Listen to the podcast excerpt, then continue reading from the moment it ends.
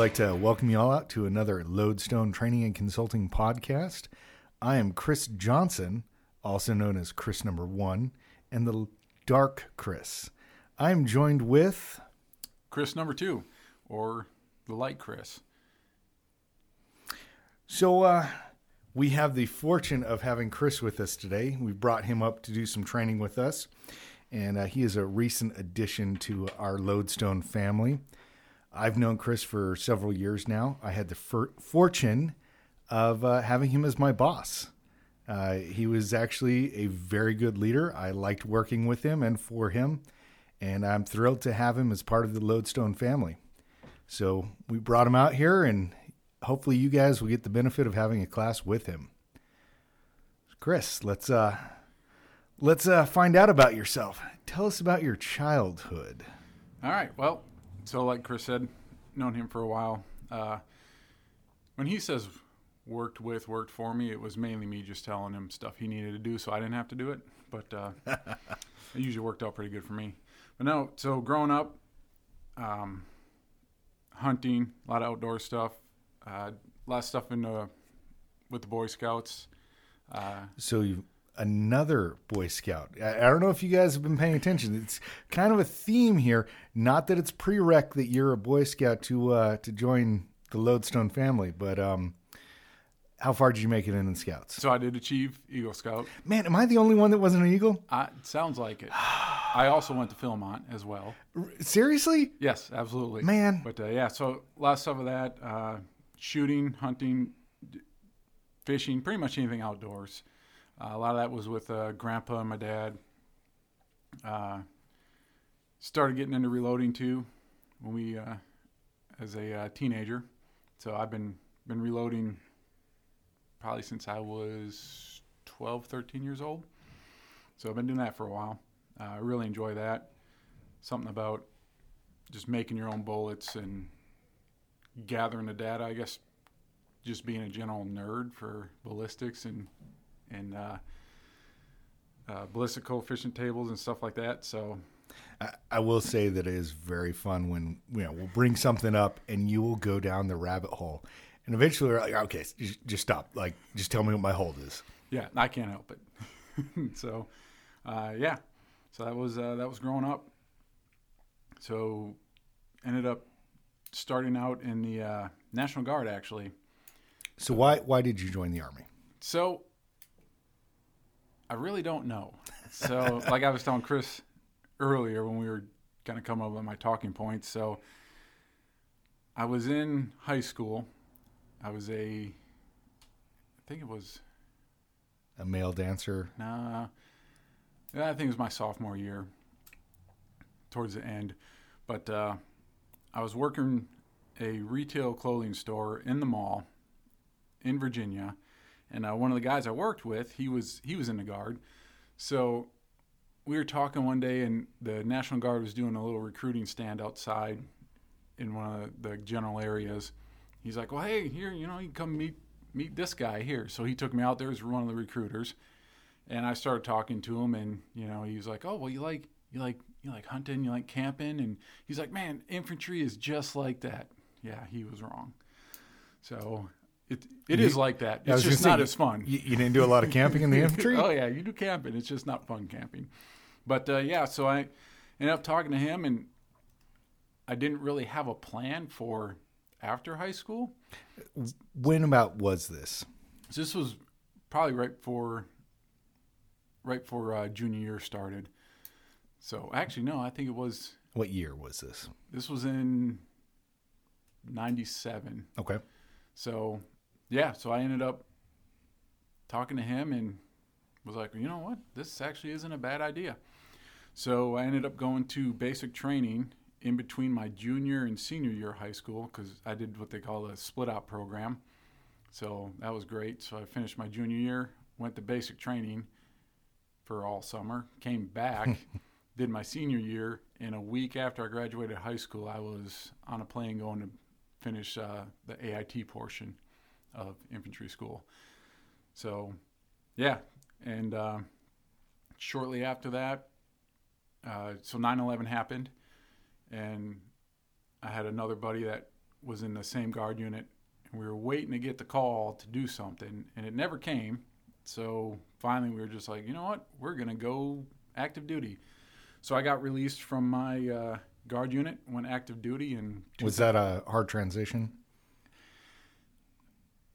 Uh, not really. I so I came from a good guard unit that it was all a lot of former Ranger Battalion, a lot of infantry guys, uh, 82nd, 101st. So it wasn't too hard to transition into regular army. Um, but yeah, so I went active duty, and then uh, I was still in reception at my first duty station. I'd been there for less than a week, and I talked to the SF recruiter and I already put it in a selection packet before I actually signed into my unit. Um, so they were already deployed, so it was just the uh, the rear detachment. So basically, for rear detachment, they just handle all the admin stuff and anything that goes on stateside. It's just a small group of people. So, and that started my SF career after that. So, um, during which, so I went from being a an NCO, transitioned over to being a warrant officer. So, before you went active duty, what was a, a positive experience that you had in the uh, the guard? So, I would say learning from guys that had just come off active duty because we got a lot of guys that would finish either their inactive time or they would just join up into the guard after active duty. So having some of those Ranger Battalion guys come in, uh, 82nd guys come in and and bring their experiences and training they had at those units to the guard at our level, and uh, and just help us as a, a guard unit be better. Um, So you had some good mentorship there. absolutely. Okay. So. Uh, when you went active duty, what unit did you go to? So initially, my first duty station was at uh, Third ID, Fort Stewart, Georgia. Mechanized infantry. It was I was a dismount for a uh, Bradley. Can you drive a Bradley? Yes, I can drive a 113 also, the A1 and A2. I can drive a Bradley. I can't drive a Yeah. 113. So the 113, the A1s actually had the old style two levers where you you push one forward, pull one back, right? Kind of like a zero turn lawnmower. And then I think of Indiana Jones, you know, the tank scene where the guy gets shot in the head and he leans forward on yeah, the one. just like Yeah. that. Yep. So and then the A2s came out and it was just a steering wheel. Um, one thing to know is if you're driving any ta- tracked vehicle is do not pivot steer. um, but yeah, so ended up there at Third ID. And so you you had the opportunity to go to selection uh, right after you showed up to Third ID. Did you ever deploy with Third ID? I did not deploy with Third Okay. ID. They were at 130% strength. So when I got there, I was planning on deploying, but being that they were at, at 130%, they didn't send anybody else forward. Okay. So uh, during the Q course, what what was your initial MOS? What were you selected as? So I was selected as a 18 Bravo weapons Which- weapons sergeant, Okay. which is what I wanted. Um, Because they're 18 Bs and 18 wannabes. that's right. It's the uh, it's number one best MOS. See what I did there? Yeah, yeah. yeah. So, um, yeah, so I wanted to be a, a weapons guy. I just always liked guns, growing up with guns, and uh, it just really appealed to me. I, I mean, nobody wants to be a nerd sitting behind a, a radio, right? Yeah, And right. then Delta, like just being a medic, eh, really, honestly, I didn't think I was smart enough to do it anyways. So, A man has to know his limits. yeah, and then 18 Charlie, which is the uh, uh, engineer, that was my number two choice because who doesn't want to blow stuff up? So basically, you build it and then you get to destroy it. So, you know, it's like Legos, but for big kids. Uh, your language in the Q course, what'd you get? I got Arabic, which I'm terrible at, and I've been doing it since oh 2005. I'm terrible. Okay, well, we will not conduct the rest of this interview in Arabic. It'll be a short interview. Yeah, well, yeah, my Arabic is garbage too now. Um, so you went to fifth group, the Legion. Yep, went to Legion. Um, you know, we those that have listened to the podcast, they know the Legion is the best special forces group out there. Uh, I mean, yeah, you have you nothing but positives to say about the Legion. Absolutely. If you want to fight wars and actually do SF stuff, then you go to the Legion, If you want to dance with ladyboys, you go to first group. first group. Yep. Yeah. Sorry, third group, you guys are out. Yeah, hookers and blow. seventh group. Seventh group, yep. But uh, yeah, fifth group. Um, all through the Q course, the only people doing stuff was fifth group. So that was actually a funny story. Fifth group was my number three choice. Oh, so you did want to go dance with ladyboys. So no, my so what was it was I had seventh group, third group, and fifth group, and this was because my wife wanted to stay in North Carolina. at Fort Bragg. yeah. Okay. Um, but then midway through the Q course, she realized that Fayetteville is a terrible Hole? place and decided that uh, I needed to switch, which I told her at that point was going to be tough. But luckily, I found a guy that wanted seventh group, that had fifth group, and we uh, one for one switched, which you can't always do. Some years they let you, some years they don't. Nice. Yeah. So how was the Q course for you? It was good. I was a first time go at every phase. So I went through pretty quick. Well, minus language, I had to recycle. I, I was gonna say, wow, I, I was a first time go, um, except for language. Yes, uh, same I, here. I had to do the extra three weeks of language Yes. because man, Lua Arabia, uh, mm. Yeah, that was that was a sixty day retrain. No, I only had to do three weeks. Yeah, when I went through, so they kept you for sixty days. Nice. It didn't help much. You get to fifth group, uh, 2005, Yep, it was uh, August of two thousand five. So- and you deploy. Your first deployment was with fifth group. Yep. So showed up, everybody was gone.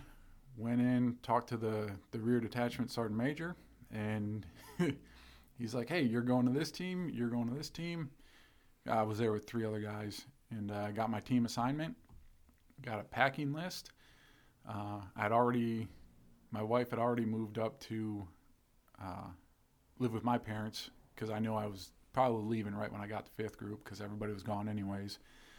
So uh, yeah, three weeks later, I was on a on a plane heading to uh, Iraq. Met my team downrange Nice. about halfway through the deployment. So, as a young SF guy, what was a memorable event? Those first few deployments, something that you you still rely on today that you learned. Well, the first thing I learned is new guys don't talk. so, um, but just the Well, experience. you want to explain that? Why does a new guy not talk? So new guys don't I- talk. Is it just because we're hazing them? No, new guys don't talk because they don't know anything. And even if you do know something, you don't know anything about SF, about the way the team does anything because you're brand new. So, The Q course didn't prepare you for everything. no. So, yeah, like you said, the Q course is the Qualification course, right. This guy can meet these standards of physical, um, mental. He knows he gets the baseline of his job right. So for weapons, obviously, you get your background in the weapons, foreign, uh, domestic, all weapons, covered all of them. Uh, Charlie's, the engineers, right? So they go through all their stuff. So you get your your baseline job qualifications, right? And then you do your small unit tactics and all that stuff. So it's it's the baseline for every SF guy. So when you do show up to your team, your team knows this is what this guy knows. Here is the standard that he knows coming out of the Q course, and that's with all the all the new guys. They all know this much. So then when you show up to the team, each team has their own SOP, which the standard operating procedures for everything. So they are all fairly similar, but they're all really different. What kind of team did you show up to? So I went to a free fall team, which Out of the out of the Q course, you got to go to the free fall team. mad. Yep, there were I- a lot of a lot of boo boo faces I don't around. like you. I Yep. don't like you. So, yeah, um, showed up, went right to a Halo team, which was awesome. Because anybody that knows me knows I do not like static line jumping.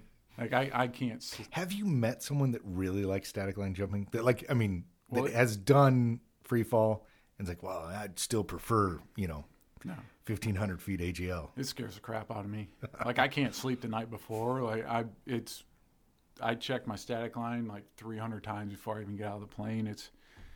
I'm I'm deathly afraid of static line jumping. But, I will eighteen grand, you're like, yeah, yeah, I'll no big deal, out of the right? plane all day. Like we go and do our train ups and we jump three to four times a day. No problem. but you put me in that plane with a static line chute, nope. I am scared the entire time. But uh, but yeah, so I, I got lucky. Went to a free Yeah, fall team. Yeah. Um, so those that don't know, uh, our specialty teams, which like your dive team, mountain team, and your free fall teams, typically there's a wait list for guys to get into those teams. Um, historically, they've all been your senior NCOs, meaning a a E7, which is a sergeant first class. Um, so coming out of the Q course, you're an E5, brand new buck sergeant, and then uh, the next step is that E6, which is staff sergeant. But typically, your specialty teams are all senior guys, which are showing up, they're all E7s. Um, They've earned their way on the team. They didn't just get put there. yes. Okay, all right, yeah, yeah. See, someone's still a little I'm I'm Little bitter. I'm bitter Yeah. about this. Mm-hmm. So yeah, so I show up to a Halo team, brand new E5, right out of the course. Um, get to my team, and my senior at the time looked at me and he said, "I am so glad you're here." he said they will stop calling me new guy now. he was called new guy for two years because he'd been there for two years, and they hadn't got a new guy in two years. So he was new guy for two years, even though he'd been on two, three deployments with them and was by no means a new guy, but they didn't get a new guy. So I showed up and they actually call him by his first name, and then I got the new guy, which didn't last but a year. Well, probably eight months because we got new guys right after that. But uh, but yeah, so going back to why you don't Why really- you don't Why you don't talk? why you don't talk is you just don't know what's going on because it's a completely different level. It's like going from JV to varsity. I wouldn't even say that. What's below JV? Uh, rec league to varsity. You know, I, I think that a, a comparison people may understand better. It, it would be like going from, say, like a high school program to you're now in a master's level program. You've skipped that bachelor's program. It is definitely, there is more going on than you even thought was possible. Yep. I definitely agree with that. So, you know, coming from regular army, you don't your squad members don't really have much to do with the planning, right? It's it's a, a top down driven organization, right? So everybody at the top makes the plan, trickles it down to to the companies, to the platoons, to the to the teams, right? So you get briefed on what you're doing. So in special forces, we get the mission and the intent of the commander, and then it's our job to figure out how we're going to meet that mission in his intent. So whatever it may be, like here, go take this building. Your your job's to take the building. He just tells you to take the building. It's on us to figure out how we're going to do it, and that includes everything from where we're going to get there, what we're doing when we get there, how we're getting home, and everything in between that. Uh, commo to higher, uh, uh, casualties, everything, sustainment, all that stuff. So that's why you don't talk because you just don't know because you you haven't experienced any of that that that level of, of planning of thinking and and just how SF as as a whole operates. I think that's a, a great way of putting it. Yeah, there's so much to learn, and if you're trying to put the information that you brought with you, um, whatever your life experience was prior to that, whether you were an X-ray and you had college or you were a regular Army guy, we had guys that showed up to the team that were E7s that came out of the regular Army as platoon sergeants, and they had good experience, but they didn't have the same level of experience, and it was important that they took that that tactical pause, kept their mouth shut, and learned what was going on. Yeah, absolutely. So those experiences, like you said, that's that's just mission enhancing, but it's not until you understand how SF works. Once you know how this new organization you're in works, now you can apply your past knowledge and, and experience and add that to to what you're doing now to to blend those together. But until until you have been there long enough to understand how everything works, then it, it's it's not it's just useless. So going down this this same kind of reasoning here, uh, Jared and I have both talked about you're not a, a fully qualified guy. You don't fully have your job until you've had that experience. Uh, how long do you think it took before you were that you would consider yourself an actual 18 Bravo? So I got thrown in the deep end pretty quick. So after that that first trip, so I did four months with the team downrange, which was about half the trip. Um, so we came back, and my senior left along with three other the senior guys. So there I am, brand new out of the course, did a half a trip where I was still trying to get my head to stop spinning, and now I'm the senior Bravo as an E5 right out of the course. So my learning curve was really steep. So that I would say took me probably about a year, and it was a rough year. So on a team, the team sergeant says, "Hey, here's here's what I want for ranges," and then he gives me dates and what we're doing, and I go execute and make make these ranges happen. So I had no idea how to schedule a range at Fort Campbell. So I'm running up and down the hallway talking to all the other Bravos. Most of them were just as new as I was because I went to the Q course with half of them. so, um, but that's what we do as SF. We figure it out and make it happen. So, yeah, I would say a, a good year to two years before you're fully fully know what your job is as a junior, right? And then then you become the senior of that MOS, right? And then the, the way it should work. But right. it sounds like you and I both had similar mm-hmm. experience where I had a senior for a few months, and then he went over to be a team sergeant, mm-hmm. and then I became the the senior. And uh, if it wasn't for the other guys in my company that I was able to go up and down the hall and ask, I would have been lost. Oh yeah, absolutely. Uh, in fact, uh, it was probably a year or so later. I got a I got a junior. Uh, he showed up to the team. He was 20, so brand new out of the course. I think he was an X-ray. Uh, he's actually a team sergeant now. But uh, yeah, so that now being a senior, having a junior, now I have to not only make sure all the Bravo stuff is done and correctly I'm also mentoring him, so he can take over when I'm not there. Yeah. Uh, I, I'll tell you that one of the, the great lessons that I learned was I'm an SF guy. Like I'm a Green Beret, I can do anything until I realized I can't do it. And then I have to rely on my brothers. And that was great. And I could. Yes. I could go up and down the hall, and uh, our B Team Bravo Jim, that man saved me so many times because he'd be like, all right, hold on, you don't know. Let me square you away.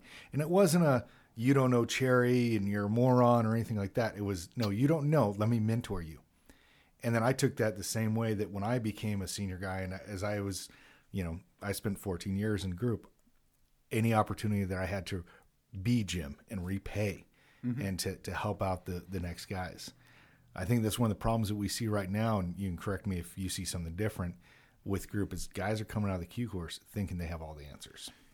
Yeah, we're we're getting a little bit younger in the force So that's you definitely see that, and that's because that mentorship is is it's not there because those old guys aren't there anymore. Yeah. So, but I've always said, you know, being an SF guy, there's a lot of stuff I don't know, but there's nothing I can't do. Yeah. Right. So, like you said, I'll figure out how to do that because that's how we work. That's what we do. It's we're problem solvers. So, but a lot of that problem solving comes from leaning on guys that know. So you uh, you discovered that you were a poor Bravo and that you were not going to be successful as an NCO, and you decided to betray the NCO Corps uh, and become a warrant officer. Yes. I'm going to tell everyone what I think the answer is, and then you can tell me what you think the answer is. I think you became a warrant because you wanted to stay on the team longer. Yes, and I really love coffee. so yeah, that's pretty much how it went. So I was at about five years team time on the same team, which at that time was almost unheard of. Um, You're looking at going to SWIC probably. I was on the SWIC list. Okay. I was absolutely going to SWIC, which for those of you who don't know, SWIC is our Special Warfare Center. That's where we train Green the Berets. schoolhouse. So, paying your dues is you get PCS to Fort Bragg for three years, and you teach new Green Berets going through the Q course. So I was on that list to go that summer, and my warrant at the time went to bat for me and got me taken off that list to go to the warrant course. One, I'd been talking to him for a while about becoming warrant, and he was kind of pushing me that way, and I just wanted more team time too. So going warrant gets you about another six years of team time. But also, at that point in time, right? So I was on that team for five years. I was I was the most senior NCO on that team. So I was already basically maxed out as far as I could go without being a team sergeant. Had you done everything that you wanted to do at that point? The only thing I didn't do at that point was a, a JCET. Okay. It was all combat rotations.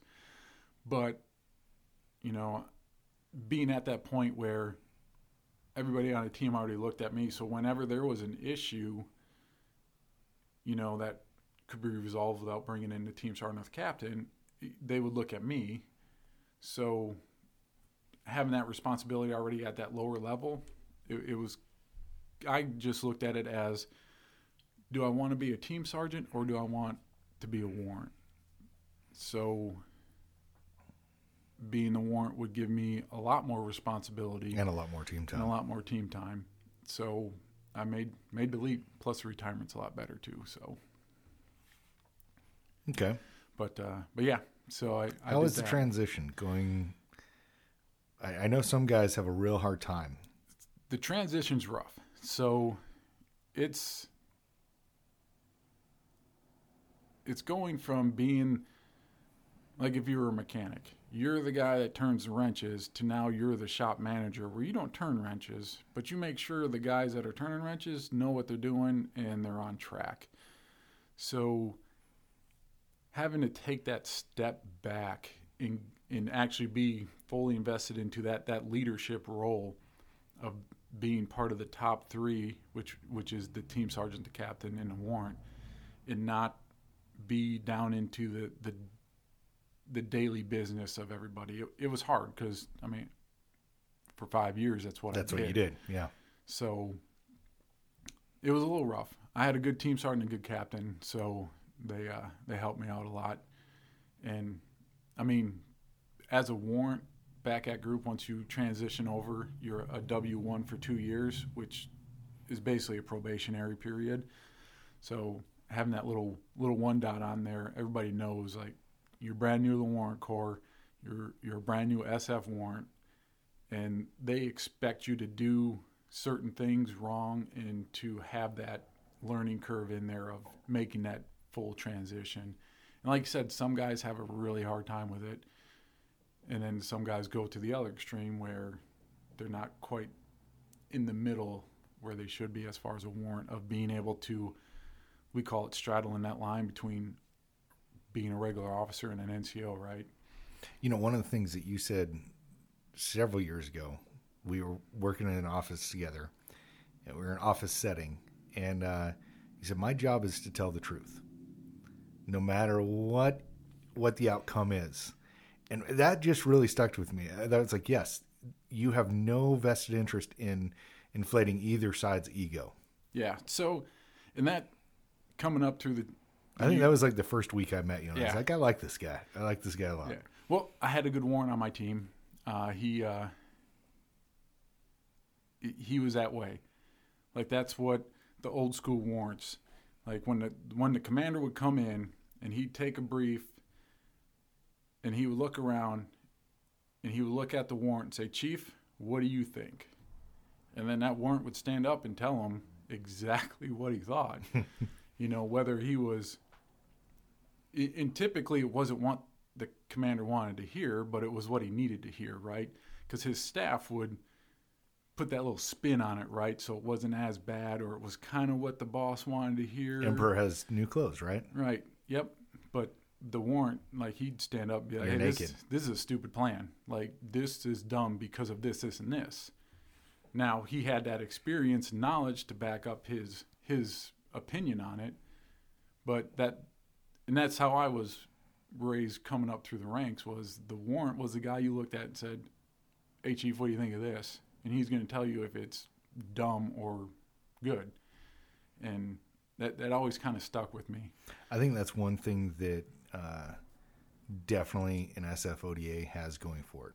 If you have that good, strong warrant officer, it doesn't matter if you have a weak captain, um, because you can have that respect for that officer. He's been in your shoes.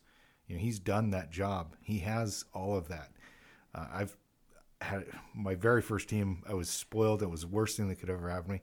I had the best team sergeant and best warrant in all of group, and I had the worst captain. Yep. And I mean, it was great for me, but it was awful because no one ever lived up to those guys. Yeah. You know? And nobody else probably knew that was a bad captain either. Oh, no, no. And that's the thing. Yep. That man is a lieutenant colonel now. Yeah. And why is he a lieutenant? Well, he never got invited back to group. Enough people spoke enough truth. But he was able to do two combat rotations without failing Yep. when he should have failed. Yes. but that would have meant the team failed. Absolutely. And that's not going to happen. And and as a warrant, that is one of my jobs is to mentor that captain. So that captain shows up, you know, they just finished their platoon leader time, right? And they just made captain. So again, they're a new guy.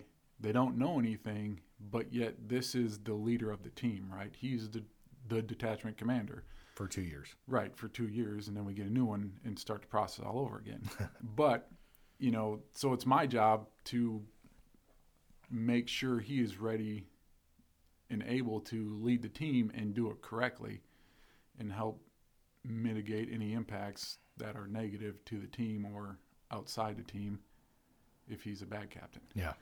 So, but uh, we we did fire one captain. So, I got that going for me. Almost So- fired a second Yeah, I was going to say. So uh, we had to give a, a positive experience. What negative experience have you had as a warrant officer? It would be firing that captain. Um, he was a very hard to work with guy. He he was an older captain, so prior service, um, prior enlisted guy, got out, came back in as an officer, showed up to the team, and uh, he wanted to be that guy that like if you're sitting around a campfire everybody pulls up a chair and just listens to his stories like that's kind of how he wanted to be because he thought he knew everything and he was right about everything and it's just not how we work you know? So we, we have 10 other guys that have been there longer than he has. Probably in most cases they've got more time in the army sometimes but combined that's a lot of experience. And when you as a leader don't tap into that experience and knowledge of the your subordinates especially in in uh, in special forces you're just setting yourself up to fail because those guys have been there and done it and they've been doing it and they're going to continue to be doing it when you leave. And to not even acknowledge that and to to just mitigate it as in oh hey i'm the leader now you do what i say. Well that's wrong and this is why. And having that experience with all those guys is is i mean it's it's gotten me through stuff all the time like i lean on my ncos all the time because most of them have been there for a while and they know what they're doing Sometimes they fail you when you go out to like I don't know Arizona and your Yeah. 18 Fox doesn't tell you that the area we're going to be at snows. Yeah, when you go and it's 7,000 feet elevation and it's May time and you think it's going to be 80 degrees, so you show up wearing shorts and a t shirt and then you freeze as it's snowing while you're going up the mountain. Yeah, thanks, Chris. hey, I found the REI, so Yeah. you know. I had to buy a lot of clothes that trip. So, NCO warrant officer, um, what was one of the best schools that you went through? And you know, it, it could be any SF school, any any other training, and then why was that such a good school for you, and why has that you know, why do you still carry the lessons you learned out of that? Well, I I guess I'll make this a two part answer. So, the most fun and professional school I'd been to, I would have to say, is Free Fall School. Um, so, anybody that's listened to your podcast before and, and heard that episode, um, extremely professional guys. You would think that it's a clown show by the way they act, but But it's It- so organized. it is, and it, and that that act is is is exactly that. It's an act. It's it's there to take that pressure off of the students because you're jumping out of a plane at thirteen thousand feet for the first time. You have no idea what's going on. You've never done it before. You're already scared. You're already under stress. Um, so that that that act is to to reduce that stress so you can actually learn and you're not at at peak level like you're not at 10 right? They're trying to bring that back down closer to, to 5 and to 1 right? So that was probably the most professional one. Um, knowledge wise that's a toss up i'd say SERE school Yeah. talk about a lot of knowledge dumped on you in what's that three weeks four Mhm. weeks Yeah. very professional guys lots and lots of knowledge and in such a short time and that's also one of the other one course that i will never go back to You know, it's funny. I would go to SERE again.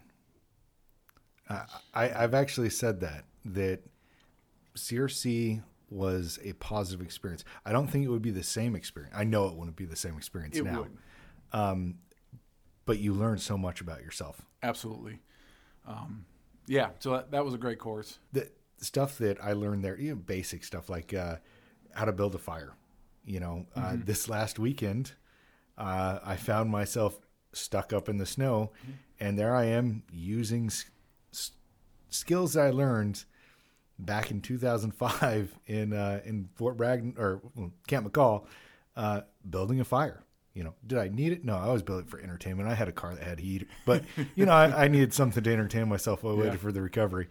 Um, yeah, I don't like snow. Yeah. So in my current position now, I've been off a team. I'm back at Bragg, but uh, I, I got the opportunity to attend a, a conference. It was uh, a, NESA conference. So basically, they bring all these these um, different countries in. Uh, usually, one or two reps from all these countries. I mean, we had people from oh man, uh, India, Iraq, uh, Afghanistan, um, everywhere. There's probably 50 people there, and it was just like they they cover a broad spectrum. I think this one was on like great power competitions, right? And it was the knowledge on that one just to see how different countries view just these different aspects of what's going on in the world and how that applies to them and and and how they think it applies to these other countries, and it it was really interesting. Um, but that was a conference. It wasn't really a school. It was just something I got to go and attend, and uh, it very interesting just to see you bring this huge group of people, very diverse from different countries, and get to hear them talk. You know, some of them toed the political line, right? Like, you know, this, this, and this, this, we will never do this. And, you know, so in some of the scenarios, so it, very interesting. Had a good time. Hmm, awesome. Yeah. It, it's amazing what we get exposed to as Green Berets. Absolutely. That where you can find yourself working and because at the end of the day, you put us anywhere, we're going to find a way to stand and lift. Yeah. Um, we're going to make our foxhole better. Yeah. I mean, where else do you see a E7 or an E8 briefing a general? All right, like that's typically that doesn't really happen in big forums in conventional forces. Yeah. So, and we do that all the time. So, I guess sniper school was a good fun one too. I got to do some. That was I went attended that one as an NCO. That was that was good. Was that early on in your, uh, like your first year, or were you kind of a seasoned guy already? Uh, I'd say that was probably around re- year three. That was after I went to free fall school as a new guy. Just keep just keep rubbing that in. Yeah. Yeah. Um, so, uh, which uh, which level did you attend? Uh, that was a level two. Okay. So for those of you who don't know, there's a couple different levels. Well, I say there's a couple. There's level one and there's level two. Um, level one gives you ability to shoot closer to the assaulters. So your your distance from target to assaulter shrinks when you become a level one versus a level two. And that's that's a for the commander to make that dis- decision. He has the uh, the knowledge that you have that skill level because you've done that course. So for his risk mitigation, it's not saying that your ability is any better going to the other course. It's just saying that the commander has that, uh, you know, COA, I guess. Yep, yep. You get that skill identifier on there. So I think there's also uh, a teaching aspect to it, to where you can teach certain things.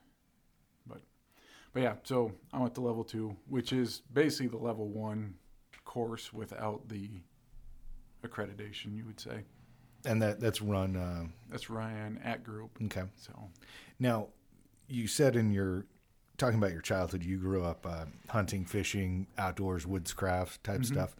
Did you feel that that helped or hindered you going through uh, level two? I'd say it helped a little bit. Um, well, you know, being kids and stuff, you always watch the movie Sniper and stuff. You're crawling through the grass and, and Were- were you- Filing your finger and, and Yeah. things like that. Yeah. hey, So- you brought the movie up. So going through and then watching the movie, you're like, oh my god, this is terrible. Who wrote this? But uh, but yeah, it, it did. Um, a lot of na- land nav. You know, everyone thinks a sniper is that guy that sits up there and just kills people, right? No, most snipers do observation and reporting. We had a uh, a 35 uh, Mike, 35 Fox, uh, an Intel guy attached to us for a little bit, and this this kid, um, and I say kid, he was you know in his early 20s. He was a national match uh, champion. I mean, this guy could shoot, and he would sit there and be like, "Oh, you have to take me. Oh, come on, Chris, take take take me." You know, you're going out to do SR, and he wanted to go. And I'm like, bro, you can shoot better than anyone else on this team. I got it. I understand. You have that that magic that you can just interpret what the winds are going to do. I got it. But everyone on this team can shoot. What they can do that you can't do is they can get to the objective. yes, And you can't do that. it's a big part. You know, and just being able to shoot, just being able, you know, like I will tell guys all day long, I am great at squeezing the trigger. The science comes from the guy looking at the glass who's giving me my hold. Yep. Um, and I, I've had some really good spotters over the years that have just they've made me look really, really good. Yep. Like we always said in the course, like we can teach a monkey to break the trigger clean. Yep. Which is absolutely true. I'm living proof. It's it's reading all the the wins and everything else that that's the hard part. That's the experience part. Awesome. So uh, now that you're coming up here, you're uh, you're getting close to retirement, hopefully, right? Yep. Which I'm about a year and a half out. that's about the time that I started looking at uh, coming this way, and so I'm definitely trying to poach you and, and bring you up here. Um, what do you see that you could bring here to Lodestone? So definitely looking at doing a a intermediate distance course, uh, specifically the the carbine, the uh, AR platform, right? Uh, five five six, uh, small bore, um, but specifically with a a the a combat sight, right? So or a, a battle sight, right? Looking at your your red dots or your EOTechs, you know, even even- ACOG? ACOG, yeah, something up to a, a one one to four power. You know, N- definitely not the the the typical like sniper scope, right? Where you got a, a three to fifteen power scope. I'm I'm talking your your battle battle rifle, right? What uh, and and taking that out to three four hundred yards, and and teaching guys how to actually shoot that. In in looking at wind, which your intermediate distance depending on the wind usually doesn't matter but when you start looking at that 300 now it's it's it's a factor that you need to consider right and what what kind of ammo you're using what's your zero right because different zeros different holds so going over all that stuff but doing a doing that you know just having a, a short couple hour classroom and then just hitting a range and getting people comfortable enough to where at 300 yards they won't hesitate to take that shot. They won't even think, oh, maybe that's outside my range." No, they'll just take it because you know, they're I, that. they have that that confidence. I know Absolutely. that um, I had a, a guy on my team that ended up being a, a level one instructor.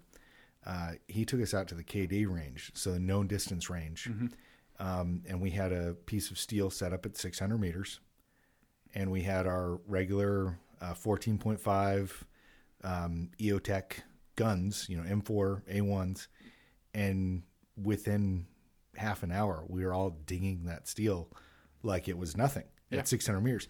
And prior to that, I was one of the guys that was like, well, you know, I mean, we're kind of, you know, the maximum effective range, and you know, naming off all these things that you know I've grown up hearing about ballistics and everything. He's like, yeah, yeah, that, that's fine, but we're still going to do it. And then fast forward a few years later, I find myself taking a 500 meter shot. It was 500 plus. You know, I didn't laze it, uh, but it was a long shot, and I was effective, and I didn't hesitate because I knew I could do it. yeah, So there's a, a great advantage. I'm I'm really looking forward to that yeah, course. absolutely. Uh, also, like to kind of dispel rumors too, you know, because there's a lot of misinformation out there with with barrel selection and everything.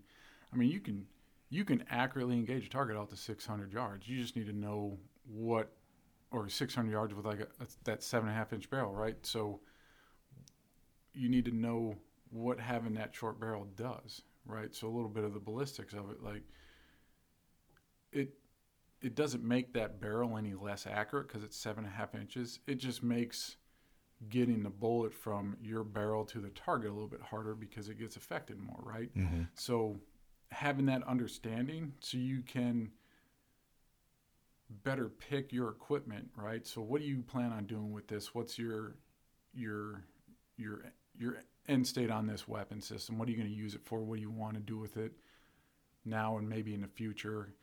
Well, here's considerations. Here's what you need to look at as far as barrel selection and all this other stuff, right?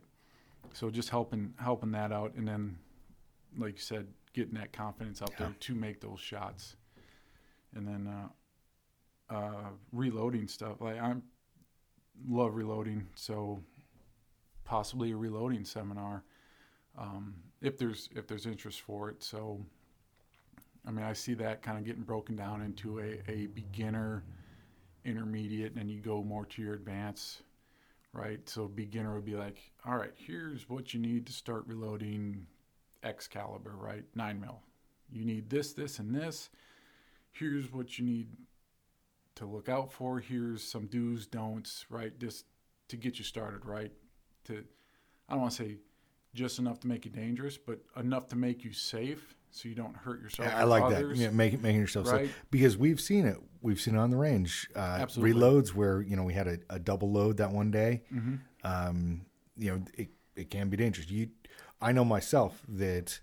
I reach out to guys like you. Yeah. Because I want that information. Yeah. Well, I I wrote that article and if you read that article, you'll know that as a kid, I almost blew my face off. So I was reloading. Might have been rounds. an improvement. Yeah. So, meh. yeah, probably. But uh, but yeah. So not not being exactly an expert at reloading or super experienced. You know, I, I thought I was doing it right, ended up putting too much powder in it, and the first round definitely knew something was wrong. Got a lot of pressure blowback in our face, and my buddy's like, "What was that?" And the primer shot out. It was crazy. So that was a hard lesson. Luckily, nobody got hurt.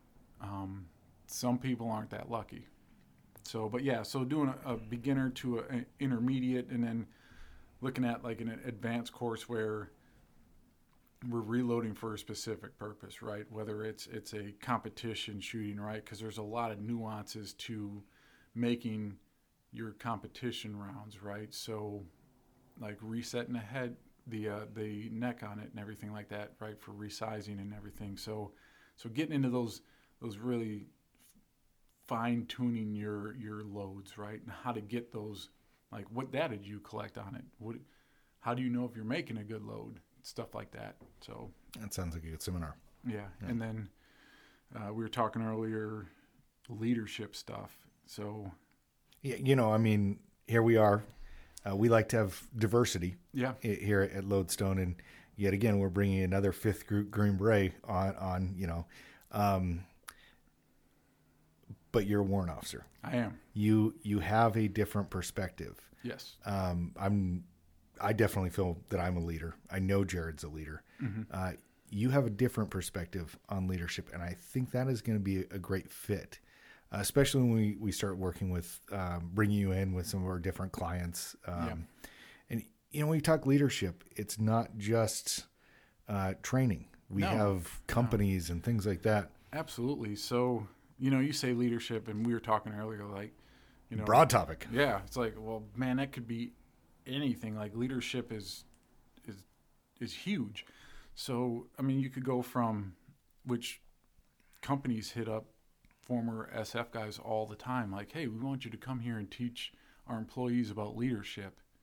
You know, and us as Green Berets, having led men into combat, probably the as cliche as it is, like the most, like that is probably the the pinnacle of leadership is taking men and getting them to follow you in a harm's way where there's a really good chance that they're not going to come back. Like that, to me, that's the ultimate level of leadership, right? Is I'm taking this group of guys and they are willingly coming with me to go possibly die. So, but we're around it so much. It's like, well, what do you mean teach your managers how to be leaders? like that's to us, it's just second nature, you know. But, but there is looking at it, there's there's things that we can definitely translate over, just like we do with everything. Yeah. We take our, our military skills and we translate them over to give um, people attending the classes that knowledge and, and experience to, to better their whatever whatever it is they're they're trying to do. So, but yeah, looking at like managers, how do you how do you better lead your subordinates, right? Make the work workplace better, right? Because mm-hmm. happy workers means more productive workers. I mean, that's that's been proven time and time again. Um, all the way to, you know, government agencies looking at developing their juniors or senior leaders and coming up through the ranks. So awesome. Well, I'm really happy that you're here. I think you're going to be a great fit with the uh, the Lodestone family.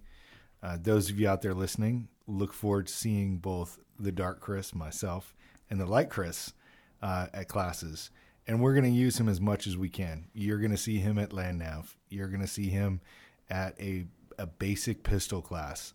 Um, and then definitely these advanced classes that we've been talking about and bringing you up here specifically for this.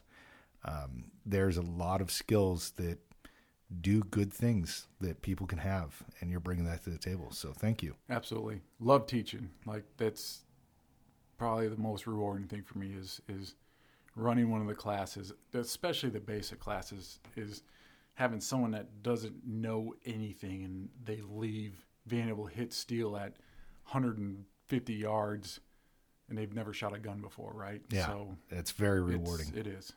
Well, hey, thank you, folks, for listening to another Lodestone Training and Consulting podcast. We look forward to seeing you out at training events. Uh, we look forward to uh, training with you, and let's get better together. Have a good day. Imagine where you will be, and it will be so. Hold the line!